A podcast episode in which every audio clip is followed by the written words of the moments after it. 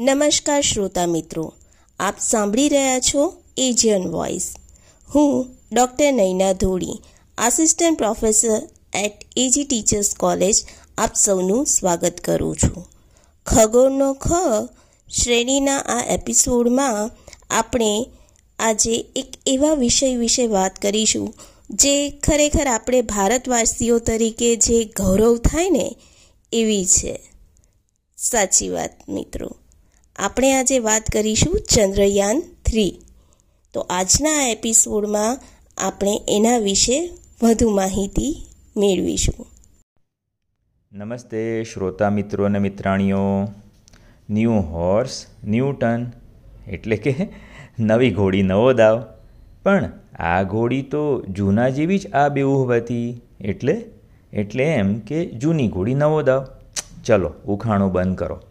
વાત આજે આપણે આપણા દેશના વટની છે. શબ્દની માયાજાળ છે ફળ, અફળ, વિફળ, નિષ્ફળ ને છેલ્લે સફળ. હા, તમે સમજી જ ગયા હશો કે હું શેની વાત કરું છું. યસ, ચંદ્રયાન ત્રણ. ઓગણીસો ને ઓગણસિત્તેરમાં જ્યારે નીલ આર્મસ્ટ્રોને ચંદ્ર પર પગ મૂક્યો, ત્યારે તો આપણા ઈસરોની સ્થાપના ભારતના અંતરિક્ષ વિજ્ઞાનના જનેતા તેવા સ્વશ્રી વિક્રમભાઈ સારાભાઈના હસ્તક થઈ. ઓગણીસો ને પંચોતેરમાં આર્યભટ્ટ એ પ્રથમ ઉપગ્રહ બન્યો, પણ એ રશિયાની મદદથી તરતો મૂક્યો હતો. પણ ઓગણીસો ને એક્યાસીમાં રોહિણી, કે જે આપણે આપણા પોતાના રોકેટ પર મોકલ્યો, કેવી મોટી હરણફાળ ઓગણીસો ને ઓગણસિત્તેરથી લઈ ઓગણીસો ને એક્યાસી સુધીમાં. આ વિકસિત દેશો જે છે, એ લોકો જ્યારે સૂર્યમંડળની બહાર તરફ વોયેજર અને પાયોનિયર જેવા મિશન મોકલતા હતા ત્યારે આપણે, એટલે કે ઈસરો, બાખોડિયા ભરતું હતું. ધીમી પણ મક્કમ ગતિએ ચાલતું ઈસરો જ્યારે જાહેરાત કરે કે આપણે ચંદ્ર સુધી પહોંચીશું અને એક અંતરિક્ષના ખૂંદવાવાળા તરીકે પ્રસિદ્ધિ મેળવીશું. ત્યારે સો કોલ્ડ હે ને, કહેવાતા વિકસિત દેશો મૂછમાં હસતા હતા. પણ બાવીસમી ઓક્ટોબર બે હજાર આઠ ચંદ્રયાન એક કાન ફાડતું, આકાશ ચીરતું, ઉડ્યું ને ચૌદમી નવેમ્બર બે હજાર આઠના રોજ જ્યારે એમઆઈપી એટલે કે મૂન ઇમ્પેક્ટ પ્રો એટલે ચંદ્ર ઉપર જઈને ધડાકા પેર અથડાય તેવું એક યંત્ર. ચંદ્રયાન એકના ઓર્બિટર એટલે કે મિશનનો ચંદ્રની આસપાસ ફરવા માટેનો ભાગ. એને ઓર્બિટર કહેવાય. એનાથી છૂટું પડી નિયંત્રિત પદ્ધતિથી. ચંદ્રના દક્ષિણ ધ્રુવ પર શેકલેટોન નામના ક્રેટર એટલે કે ઉલ્કામુખ એટલે કે મોટા ખાડા પાસે અથડાઈ પોતે એક ખાડો પાડ્યો, જેને આજે આપણે આપણા દેશના પ્રથમ વડાપ્રધાન શ્રી જવાહરલાલ નહેરુના નામે જવાહર પોઈન્ટ તરીકે ઓળખીએ છીએ. ત્યારે દુનિયાનો પાંચમો દેશ ચંદ્ર સુધી પહોંચવાવાળો બન્યો.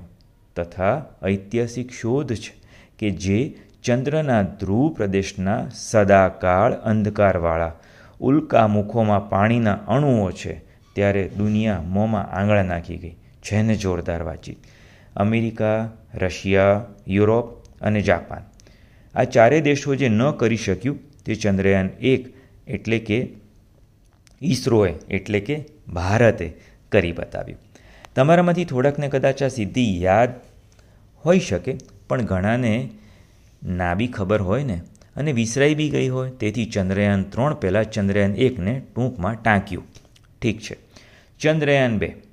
બાવીસમી જૂન બે હજાર ઓગણીસના રોજ એણે ઉડાન ભરી અને છવ્વીસ સપ્ટેમ્બર બે હજાર ઓગણીસના રોજ જ્યારે અતિ કઠિન પ્રક્રિયા સોફ્ટ લેન્ડિંગ એટલે કે નિયંત્રિત રીતે ધીમેથી ચંદ્રની ધરતી પર ઉતરાણ કરવું. તેના દક્ષિણ ધ્રુવ પ્રદેશ પાસે કે જેની કોઈની હિંમત હજી સુધી હતી નહીં કે ભાઈ આપણે ત્યાં જઈને સોફ્ટ લેન્ડિંગ કરવું જોઈએ, તે સમહાવ નિષ્ફળ ગયું. લોકોમાં એક નિરાશા ફેલાઈ ગઈ, કેમ કે મીડિયાએ તેને થોડુંક વધારે વખોડ્યું હતું. ને ઈસરોએ તેને વધુ સારી રીતે ચંદ્રયાન ત્રણ તૈયાર કરવા માટે કમર કસીને તૈયાર કરી દીધું. ચંદ્રયાન ત્રણ વિશે કહેતા પહેલાં ચંદ્રયાન બેનું જે ઓર્બિટર છે, તે ત્યારથી લઈને આજે પણ સક્ષમ રીતે કામ કરે છે, ડેટા મોકલે છે અને તેના જ ચંદ્ર પરના ફોટોસથી આજે આપણે ચંદ્રયાન ત્રણની સફળતા મેળવી શક્યા છે ચાકી શક્યા છે. ભૂલવું નહીં હોય તે વાતને. જલ્દીથી ઓર્બિટરે જે કર્યું તે કહી દઉં એટલે તમને અંદાજ આવી જાય. ચંદ્રની સંપૂર્ણ સપાટીને હાઈ રેઝોલ્યુશન એટલે કે ઝીણવટ ભર્યા ફોટોથી અભ્યાસ કર્યો. સૂર્યના કોરોનાનો અભ્યાસ એટલે કે તેના આવરણનો, જેને ગુજરાતીમાં કહેવાય છે મુકુટ આવરણ. તેનો અભ્યાસ ચંદ્રની સપાટીના પંદર ફૂટ નીચે સુધીના લેયરોનો અભ્યાસ કર્યો. ચંદ્ર આસપાસ સૂક્ષ્મ, બાહ્ય વાતાવરણનો અભ્યાસ, સપાટીનો થ્રીડી નકશો જેવી અનેક વૈજ્ઞાનિક ઢબે સૌ સંશોધન આજે પણ કરી રહ્યું છે. કેવી મજાની વાત છે છે ને? અહોભાવ થાય છે ને? યસ. આ વિક્રમનું જે સોફ્ટ લેન્ડિંગ થયું, તે અફળ રહ્યું, પણ ખામી શેમાં સર્જાઈ હતી એ કદાચ હજી બધાને ક્લિયર નથી. તો હું તમને સમજાવી દઉં કે ખામી એના અલ્ટીમીટરમાં થઈ. અલ્ટીમીટર એટલે જેના વડે યાન ચંદ્રની સપાટીથી કેટલું ઊંચું છે, એટલે કે અલ્ટિટ્યૂડ અલ્ટિટ્યૂડ એટલે ઊંચાઈ. એની ઉપરથી અલ્ટીમીટર નામ પડ્યું. તે ખબર પડે.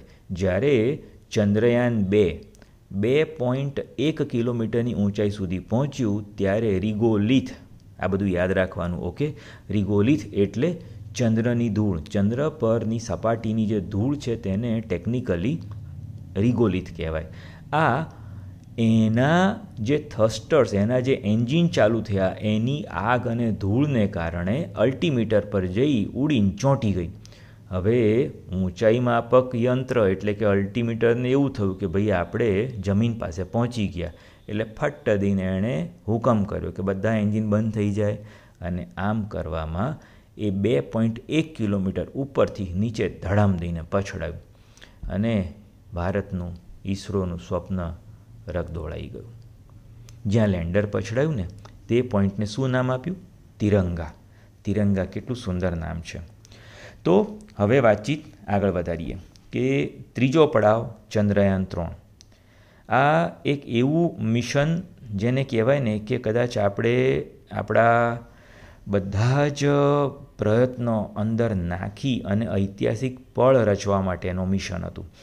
તો એ પળ જે વિચારતા જ રૂવાડા ઊભા થઈ જાય છે. શરૂથી શરૂ કરવું તો ચૌદમી જુલાઈ બે હજારને ત્રેવીસ, એલ વી એમ થ્રી એટલે કે લોન્ચ વેહિકલ માર્ક થ્રી એટલે લોન્ચ એટલે ઉડાન ભરવા માટે. વેહિકલ એટલે વેહિકલ આપણું જેને વાહન કહેવાય તે.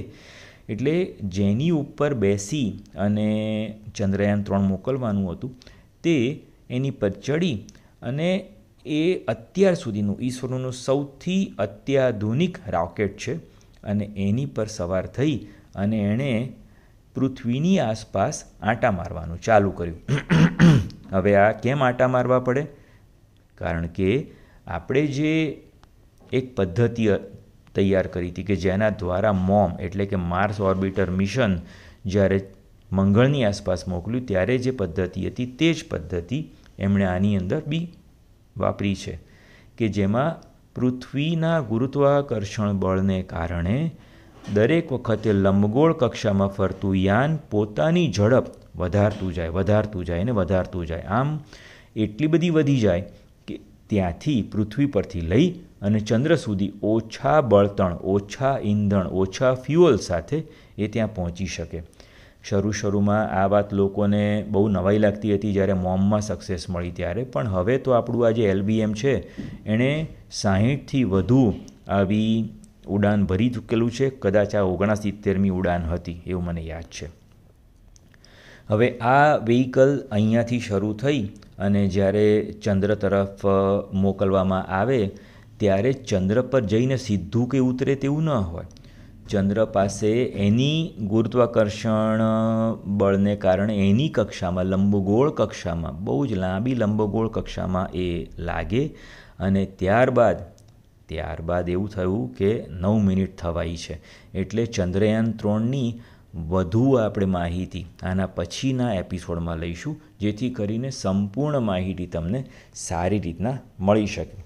તો જોડાયેલા રહો, ફેલાવો, વિજ્ઞાનને દરેક દરેક ઉંમરના બાળકને, વ્યક્તિને, સમાજમાં આગળ લઈ જવા માટે શિક્ષકની બહુ મોટી જવાબદારી હોય છે.